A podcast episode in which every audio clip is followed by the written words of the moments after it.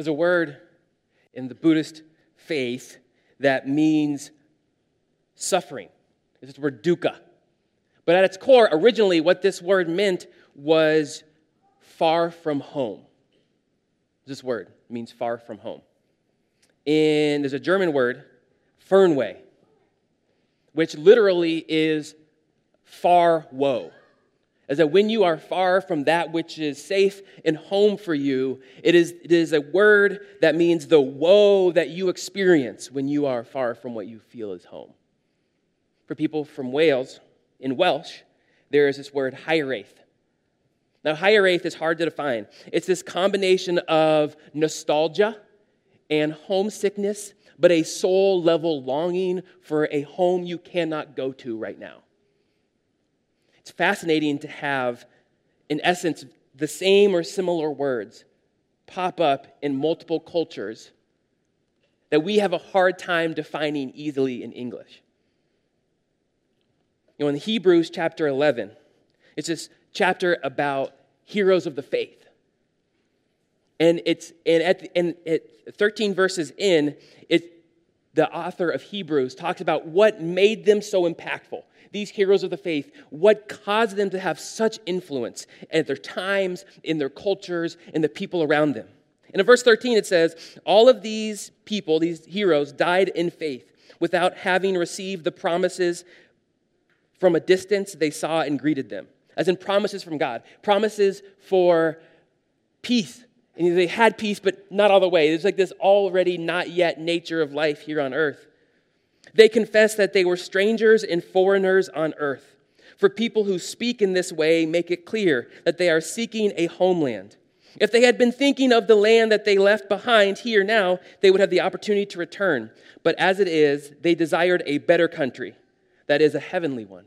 And what's fascinating about these people in Hebrews 11 is that they they operated on a different level from a faraway country, that they were ultimately citizens of heaven, but that made them better citizens here. Do you see that?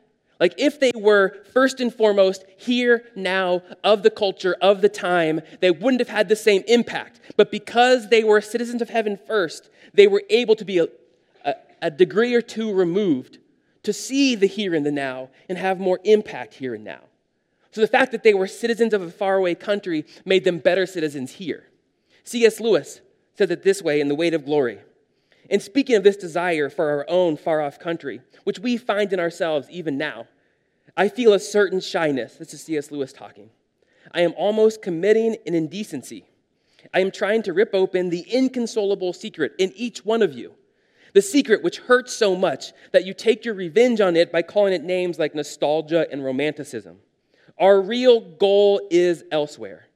When they want to convince you that earth is your home, notice how they set about it. They begin by trying to persuade you that earth can be made into heaven. And once you see this, that, that this, this sales pitch that earth can be made into heaven, you see it appear in all kinds of sales pitches. If you buy this car, earth will be made into heaven. If you buy this product, if you go on this vacation, if you vote for this candidate, earth will be made into heaven. You will have heaven here now. Now, it is the goal of people of faith to make heaven like little appearances, little presences of God here and heaven here now, bringing heaven into earth. But that's never fully going to realize in that way. Our story today uh, is of Daniel and his three friends. Hananiah, Mishael, and Azariah. And they were literally far from their home. They had been taken from Judah to Babylon, and they were, in essence, enslaved there. Now, they grew in influence there, that they were, became important people, significant people, people of influence, but they were, in essence, slaves there. And so they were literally far from home, but they were also spiritually far from home and that they were trying to, they were, the attempt was to not only bring these young men into Babylon, but to bring Babylon into the young men. The, the, there was an intentional attempt to influence them with Babylonian culture.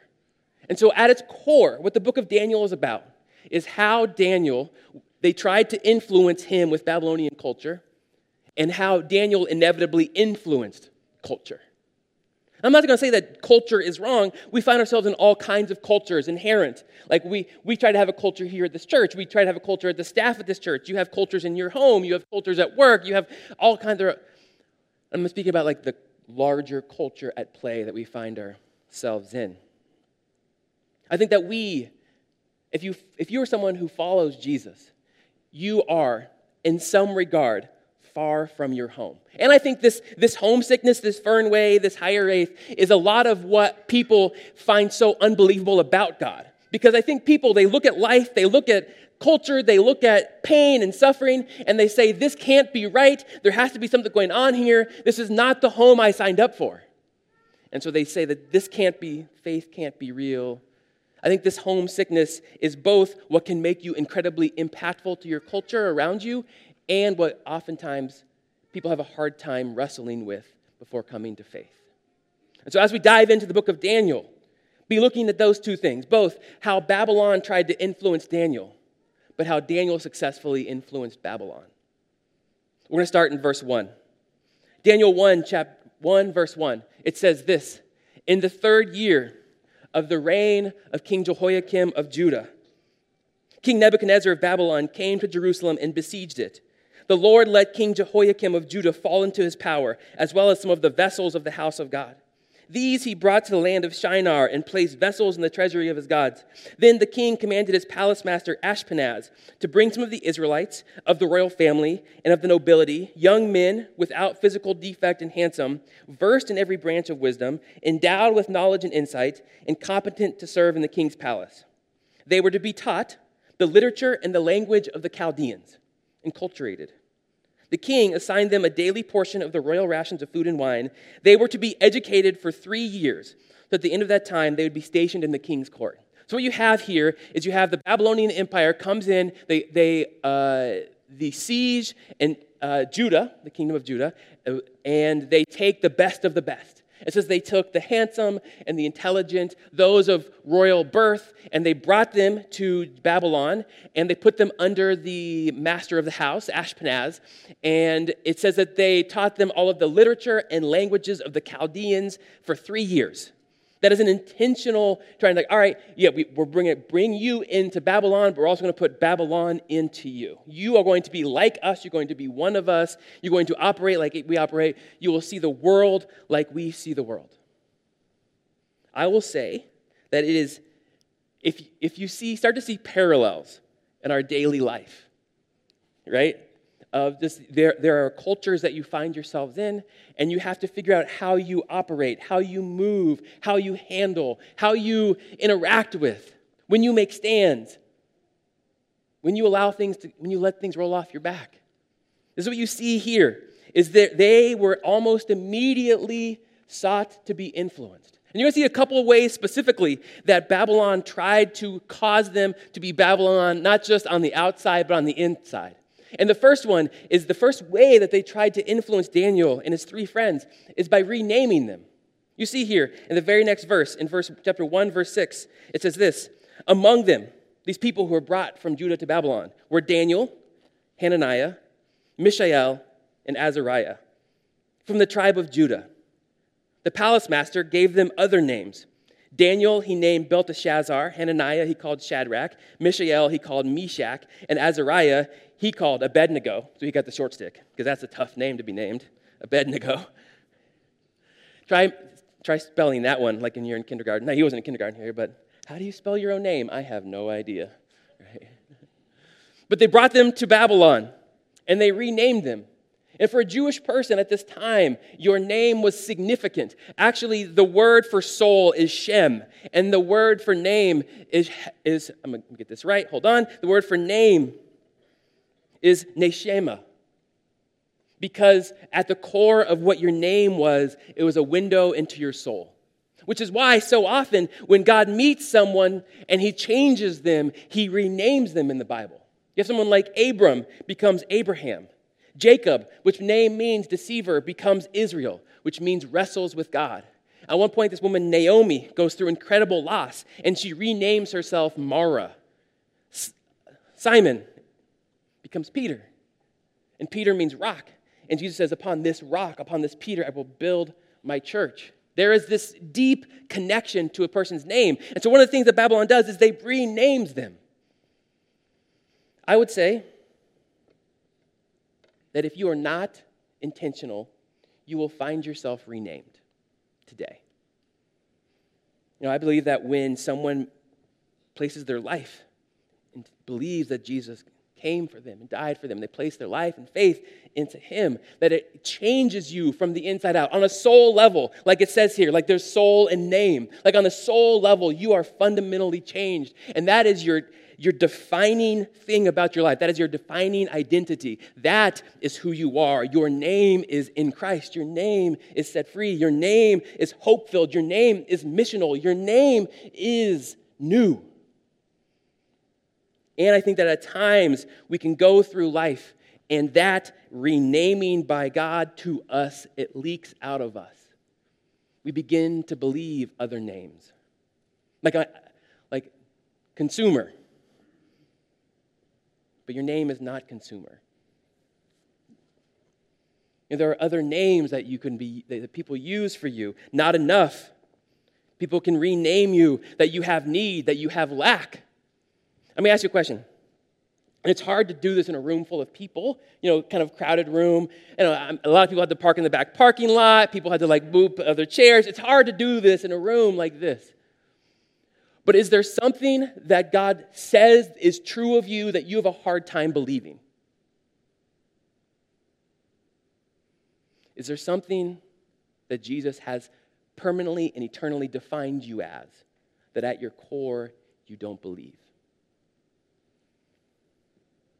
That is where I believe if you're not careful, you will be renamed. I was watching an interview yesterday of Jerry Seinfeld and Jimmy Fallon, and two comedians, if you don't know who they are. And they were talking about, these are incredibly successful and famous, funny people, right? And they were talking about how every time before the curtain opens, they feel unfunny. Like, I'm gonna go out there, I'm gonna do my thing, and no one's gonna laugh for this whole time. And how like inadequate they feel. And these are some of the most successful, well-paid, richest comedians on the planet.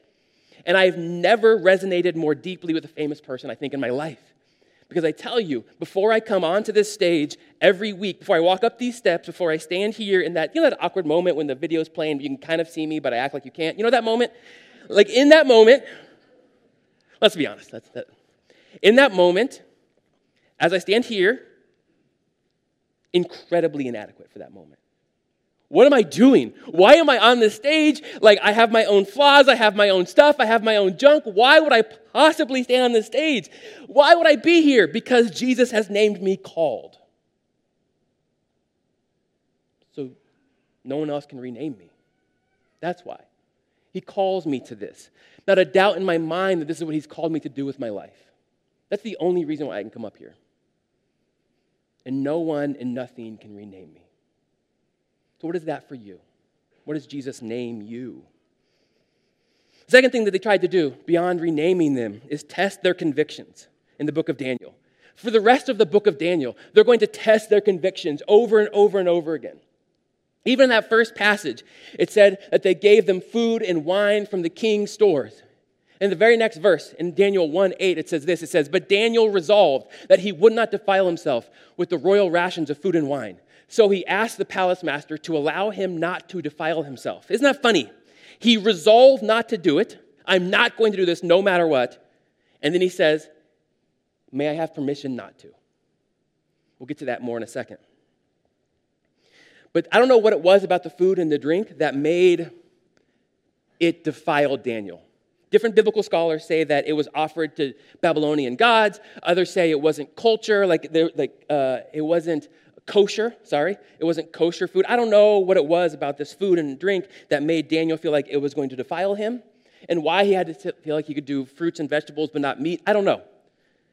What I know is that he felt like it was going to defile him, and so he wouldn't eat it.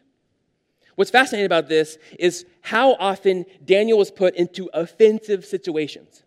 You know, here a couple times it says palace master, but that word master here was synonymous with the word eunuch because what happened in this time of this culture, when someone was a servant in the palace, they would, I'm going to say this word once, castrate them. I'm going to say cut from now on. That's an awkward word to say in a large room full of people. And they would cut them so that they were not a threat or a temptation for their wives and daughters. And so this palace master was, had probably been cut, which means Daniel and his th- three friends had probably been cut in that same way. Obviously, incredibly offensive. Renamed them, incredibly offensive. Taken them from their homes, incredibly offensive. Brought them to Babylon against their will, incredibly offensive. And at no point do we see Daniel ever putting up a fight. When Daniel is asked to do something that he deems as wrong, as against God's will for his life, as sinful, he immediately resolves, I'm not going to do that. And so Daniel, with his convictions, differentiates between offensive and sinful, which is an incredibly hard thing to do then as it is now. But this is what Daniel does. I mean, the rest of the story, over and over and over again, their convictions are tested. You have in uh, Daniel 3 36, there's this, his, not, Daniel's not here at this time, but his friends are Hananiah, uh, Mishael, and Azariah. And they're told this they said, Whoever does not bow down and worship shall immediately be thrown into a furnace of blazing fire. There's this large statue of Nebuchadnezzar, who's the king of Babylon. And they put it in front of them and they say, Whoever does not bow down will be thrown into the fire. We just sang about this. There's another in the fire. They don't, make a, they don't make a big stink. They don't yell and scream. They just, as respectfully as possible, stand there and refuse to bow down offensive, or sinful. And so they're thrown into the fire. And the scripture says that the, the angel of God was there with them. Scholars believe it was a presence of Jesus there in the fire. That's that other in the fire we were just singing about. Later on, there's a, people are uh, jealous of Daniel because he's risen to the second most influential person in the entire world.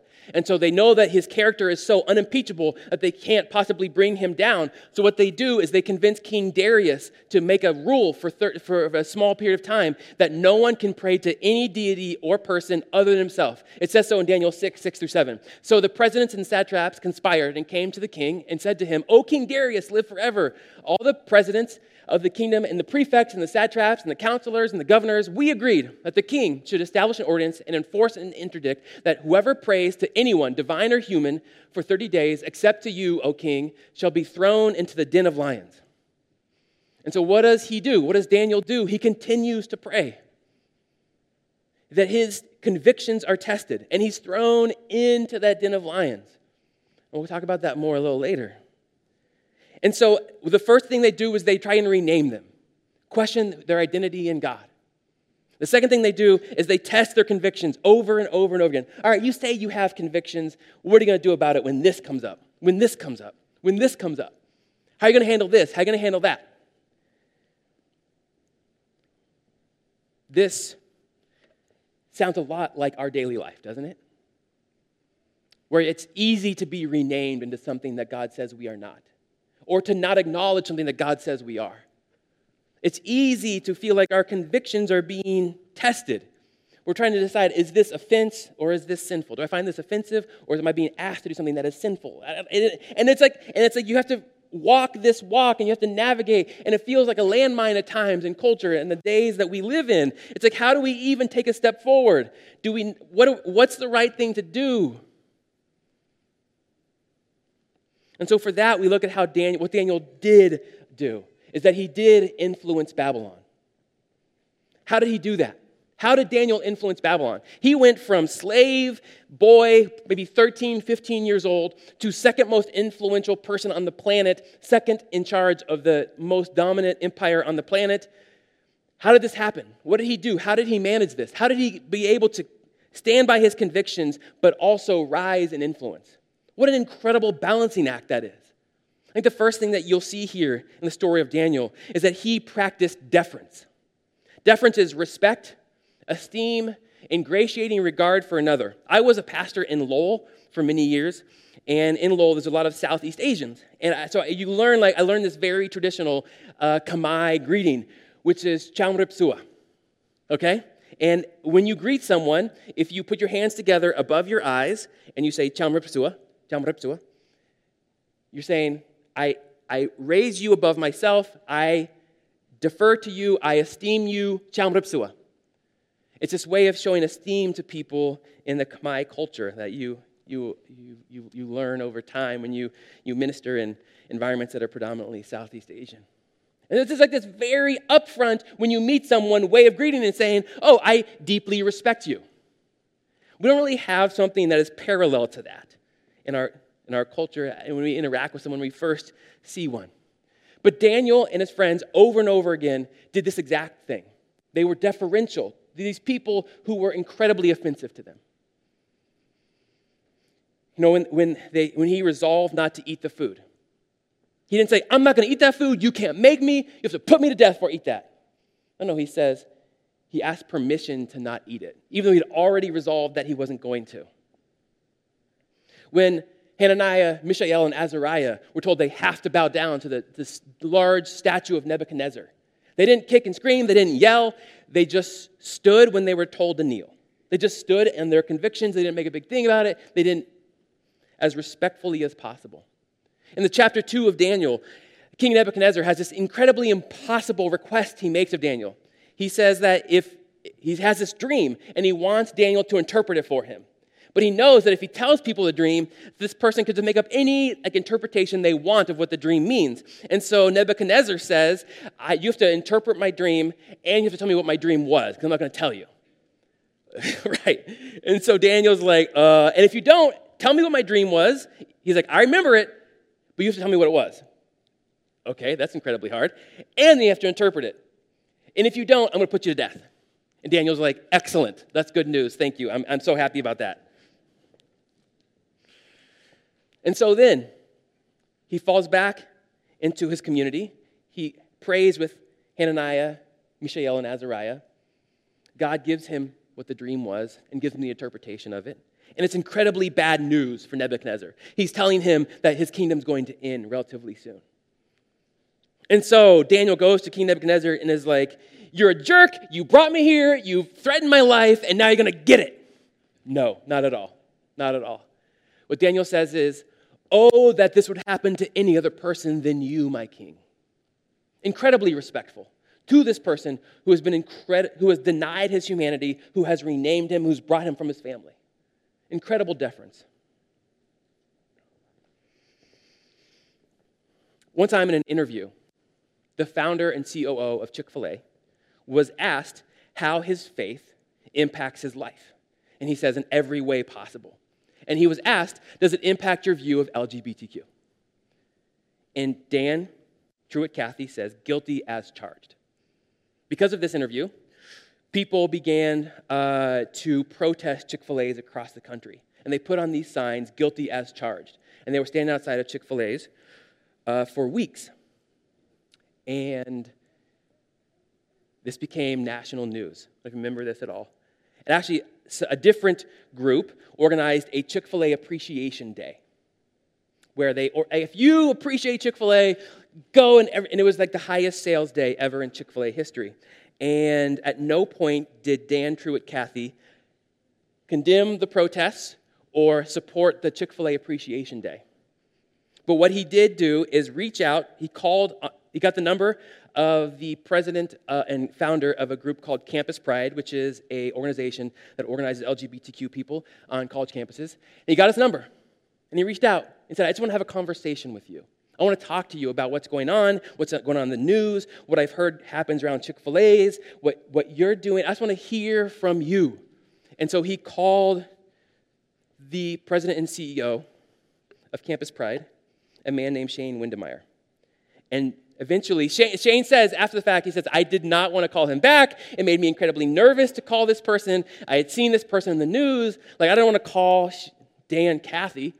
But they had a mutual friend, and mutual friend encouraged him, No, no, no, I know Dan, you should call him. So Dan and Shane had a phone conversation. And, Dan, and, and Shane talked about this later about how in that initial conversation, his walls were all the way up, but the entire time Dan was asking him questions, seeking to understand what is it you're doing? Why is it that you feel so hurt? What have I done that. And that they formed a relationship. Dan and Shane, they kept talking, they kept calling, they kept texting, and eventually Dan had Shane into his home. Let's, let's, let's, talk for more than a phone conversation will allow. I'll fly you out. We can spend a couple days together. Let's just, I want to hear from you. I want to talk to you. And then they began to have this legitimate conversation outside of just the, the, the, turmoil and the tension that their organizations were experiencing. Eventually, Dan invited Shane to his luxury box at the Chick fil A Bowl. You're to see a picture here. That is Dan Cathy and Shane Windemeyer. One is the founder and COO of Chick fil A, the other is the founder and CEO of Campus Pride. After the fact, out, Dan Cathy didn't know this was happening, but Shane Windemeyer wrote an op ed for the Huffington Post. And in it, it this is entitled Coming Out as Dan Cathy's Friend. I'm going to read you a portion of it, if I can find it. It is not often that people, this is Shane Windemeyer's words, not often that people with deeply held and completely opposing viewpoints actually risk sitting down and listening to one another. We see this failure to listen and learn in our government, in our communities, in our families, and I would add in our churches. Dan Cathy and I would together try to do better than each of us had experienced before. Through all this, Dan and I shared respectful, enduring communication and built trust. His demeanor has always been one of kindness and openness. Even when I continued to directly question his public actions and funding decisions, Dan embraced the opportunity to have dialogue and hear my perspective. He and I committed to a better understanding of one another. Our mutual hope was to find common ground if possible and to build respect no matter what. We learned about each other as people with opposing views, not opposing people. Shane Windemeyer goes on to say that Dan Cathy at no point apologized for his beliefs or asked him to stop protesting Chick fil A's. He, Shane Windemeyer says, had to both hold on to his beliefs and welcome me into them. He had to face the issue of respecting my viewpoints in life, even while not being able to reconcile them with his belief system. He defined this to me as the blessing of growth. He expanded his world without abandoning it. I did as well. In John 1, Jesus is described as the Word. And John 1 says, The Word became flesh. And then it goes on to say that the Word was full of grace and truth. Now, when you hear that, it's the word, Jesus was full of grace and truth, you feel like, all right, he was 50% grace and 50% truth. But actually, the original language is no, he was full of grace and overflowing, overwhelming to the tip top of who he could be with grace. And he was full of truth, overflowing, overwhelming to the tip top of who he was with truth. Jesus, when he was here, was 100% full of grace and 100% full of truth.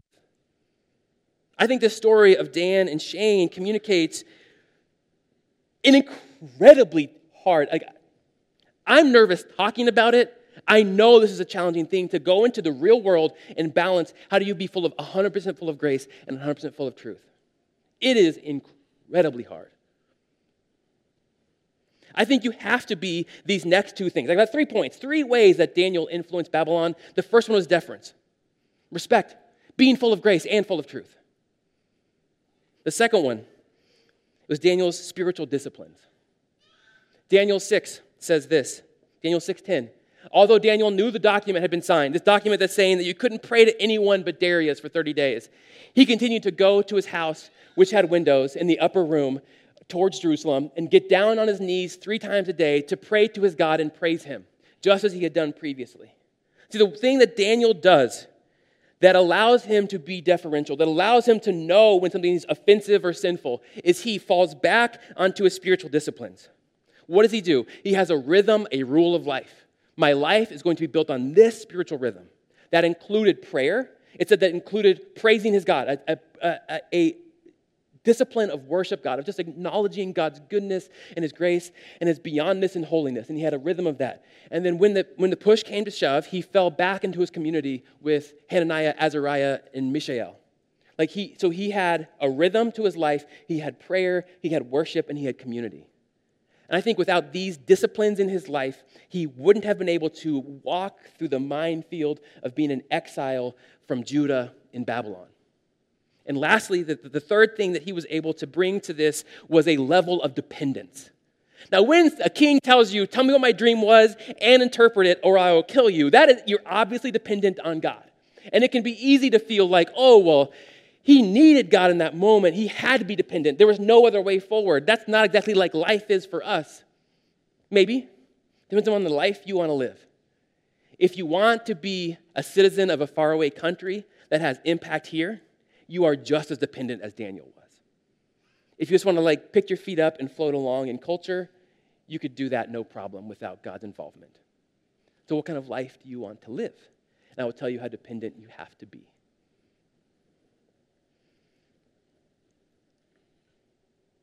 So, Dan, and I feel like that one, that dependence one, it could have gone first, but it's so foundational to the others. You have to believe that you are truly dependent in order to practice those disciplines and be able to balance deference for others, but still having convictions and what does it mean to be full of grace and full of truth? What does it mean to love your neighbor? How do we handle all of these things? You have to have your disciplines and your dependence there in place. When it comes to dependence, and it comes to this thing, I'm going to close with this. There is this verse that I've used, I've talked about before, and I'll talk about it again. It is how I understand moving in dependence on God in these ways, and it's Psalms 119, 105. It's a very short verse. It's a simple one, but it's a profound one. It's like chess. It takes five minutes to learn, but the rest of your life to master. It says, Your word is a lamp to my feet and a light to my path. Your word, this right here, this, this thing, this Bible, this inspired word, your word is a lamp to my feet and a light to my path. And this is three promises. It's three promises in these short words. The first one is that your word is a lamp to my feet. If I had like a headlamp on and it was aimed at my feet, how far in front of my feet would it shine? A foot? Two feet? There will come times in your life when you are dependent on Him and you're walking your disciplines, and His word is a lamp to your feet, and it shines you six inches and you move six inches, and it shines six more inches and you move six inches. And there are times in your life when it's a light to your path, and you can see out in front of you, and you see the journey you're on, and you see what it means to honor God in this season, and you get to walk at a different speed than you did otherwise. The third promise so the first promise is that when you don't know how to move forward, he'll give you at least six inches to move. Your second promise is that there'll be that if, if that there'll be times when he gives you a season at a time and you get to walk at a faster rate than you did otherwise. And the third promise is this that you'll have both seasons in your life. When you're in lamp to your feet season, it feels like it'll never end, but eventually it will. And when you're moving fast and life is good and it's easy and it's a light to your path moment, know that you should be in your disciplines and your dependence then because a lamp to your feet moment is going to come around the corner at some point. So may you be a people like Daniel. I grew up in a church, and I remember in Sunday school we sang this song, "Dare to be a Daniel." Anybody heard the song before? "Dare to be a Daniel." Anybody? All right, a few Baptists in the room. Uh, I grew up in a conservative Baptist uh, church, and we, as a child, sang the song "Dare to be a Daniel." Dare to be a Daniel. Dare to stand alone. Dare to have a purpose firm. Dare to make it known. How's it, it went? And it's a kind of a dope song in hindsight. Also, a super weird song for five year olds to sing. I'm not to lie.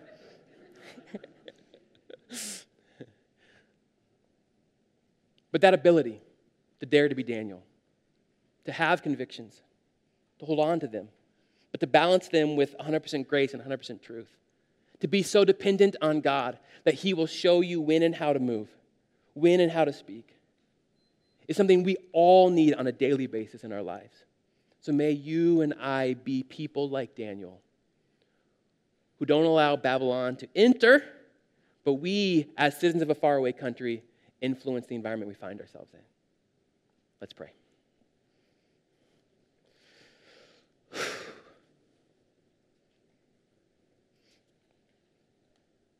Jesus, thank you that when we need you, you will show up. Thank you that you call us to be on mission. Thank you that we are your missional strategy for this earth. That you call us to work for the betterment of the cities to which you've called us. That you don't expect us to pick our feet up and move along. That you name us in ways that can't be renamed. This in reality, this is a difficult journey for us at times, but it is all about you. The work that you've done, what you've accomplished on your cross, the way that you've defined us and called us. So, can we, God, through your power and through your spirit, be people like you, like your son Jesus, who was 100% grace and 100% truth? Can we be people of influence in, even though we are citizens of a faraway country?